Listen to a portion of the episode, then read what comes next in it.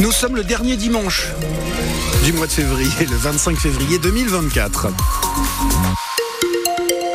Et la météo aujourd'hui, c'est avec quelques bonnes bourrasques et quelques rafales de vent et pas mal de pluie. Je vous donne les détails de la météo à la fin du journal. Il est 8 heures. Les informations avec vous, Féline Le Loire du Haut et les Deux-Sèvres mettent en valeur leurs produits au Salon de l'Agriculture. Malgré des affrontements autour de la venue d'Emmanuel Macron, le salon a ouvert ses portes hier et a donc permis aux visiteurs de découvrir les différents produits de nos régions. Et pour ce faire, les Deux-Sèvres ont investi un stand de 120 mètres de long avec une vingtaine de producteurs présents. Parmi eux, la maison Bayon de Brie ou sur Boutonne et c'est Tourteau, une première au salon pour cette entreprise qui est le plus gros fabricant français de tourteaux.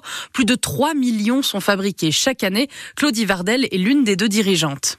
Le coût euh, des stands, euh, là il y a une prise en charge du département, c'est quand même pas euh, négligeable. C'est une période chez nous qui est en pleine activité. Et puis aussi, on n'avait pas pour habitude de s'exposer comme ça, peut-être par timidité aussi qu'on ne l'a pas fait jusqu'à maintenant. Je pense que c'est peut-être un, une qualité des défauts des Deux-Sèvres de pas oser se montrer. Mais là, cette année, on vient en force puisqu'on est quand même beaucoup et on a envie de montrer, déclarer notre flamme de sévrienne.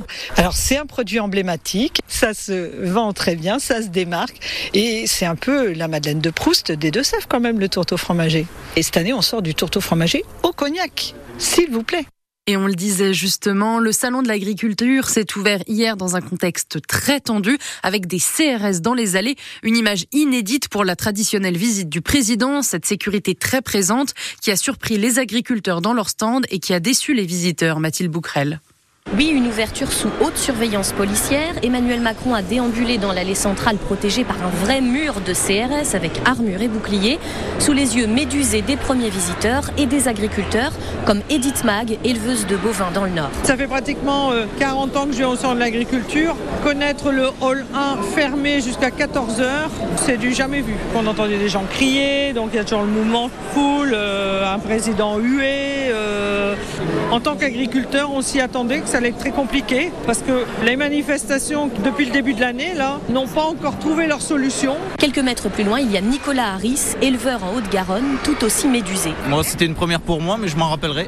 Euh, on a pu laver nos animaux tranquillement et après le retour au stade, quand on était parti pour prendre le petit déjeuner, euh, on avait de l'agitation avec euh, des groupes de manifestants qui étaient rentrés. Et, je pense que c'est pas de rajouter de la violence à un contexte déjà compliqué qui fera avancer les choses. Amertume également chez certains visiteurs comme Betty venue d'Arras avec sa famille. Les gens voulaient venir ici en début mais on ne pouvait pas, c'était fermé. Et après on voulait à la ferme pédagogique tout à l'heure cet après-midi mais bon fermé aussi. Et là on doit repartir au bus, du coup on n'ira pas. C'est la première fois que je viens mais trois heures de route, on est déçus là. C'est une journée gâchée, conclut-elle. Emmanuel Macron qui est resté 13 heures au salon de l'agriculture pour échanger avec des représentants syndicaux. Il a notamment accédé à deux revendications, la fixation d'un prix minimum pour la vente des produits et l'élévation de l'agriculture au rang d'intérêt majeur. Le patron de la discothèque de la Morinière appelle au calme. L'établissement qui devait rouvrir ce week-end reste fermé sur décision de la préfecture des Deux-Sèvres en cause des menaces sur les réseaux sociaux. Le vrai combat, c'est de retrouver Erwan, pas de faire fermer notre boîte de nuit, déclare-t-il sur France Bleu Poitou. Après ces deux week-ends de fermeture, la Morinière a perdu près de 20 000 euros avec les charges et les salaires à payer.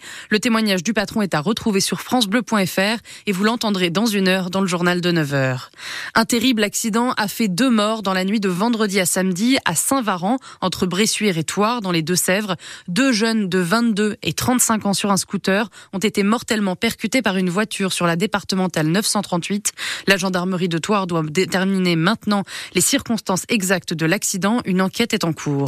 Ils étaient une centaine hier devant l'hôtel de ville de Poitiers. Un rassemblement pour commémorer les deux ans de l'invasion russe en Ukraine. Le conflit a fait des centaines de milliers de morts dans les deux camps et surtout des milliers de réfugiés partout en Europe. 280 familles sont accueillies dans la Vienne et plusieurs étaient présentes hier avec leur drapeau bleu et jaune. Parmi elles, Olana, arrivée l'an dernier, qui était très émue. C'est important pour tous les Ukrainiens qui habitent euh, actuellement à l'étranger. On est de petites gouttes d'un grand océan parce que vraiment il y a 5 millions qui sont partis. Je pense que chacun qui habite maintenant quelque part euh, voit comme euh, son devoir de venir rassembler les gens et de dire que rien n'est pas fini, malheureusement. Surtout, il ne faut pas que, ça s'oublie, c'est vrai, parce que vous savez, on attend toujours euh, des armes. on remercie beaucoup la France pour tout le soutien, pour la formation des militaires, pour l'hébergement des gens, des mamans, des enfants, pour nos malades et blessés qui suivent leur traitement maintenant en France. Mais le problème que tout ce combat est inutile s'il n'y a pas d'armes, s'il n'y a pas de soutien occidental. Les images du rassemblement sont à retrouver sur francebleu.fr.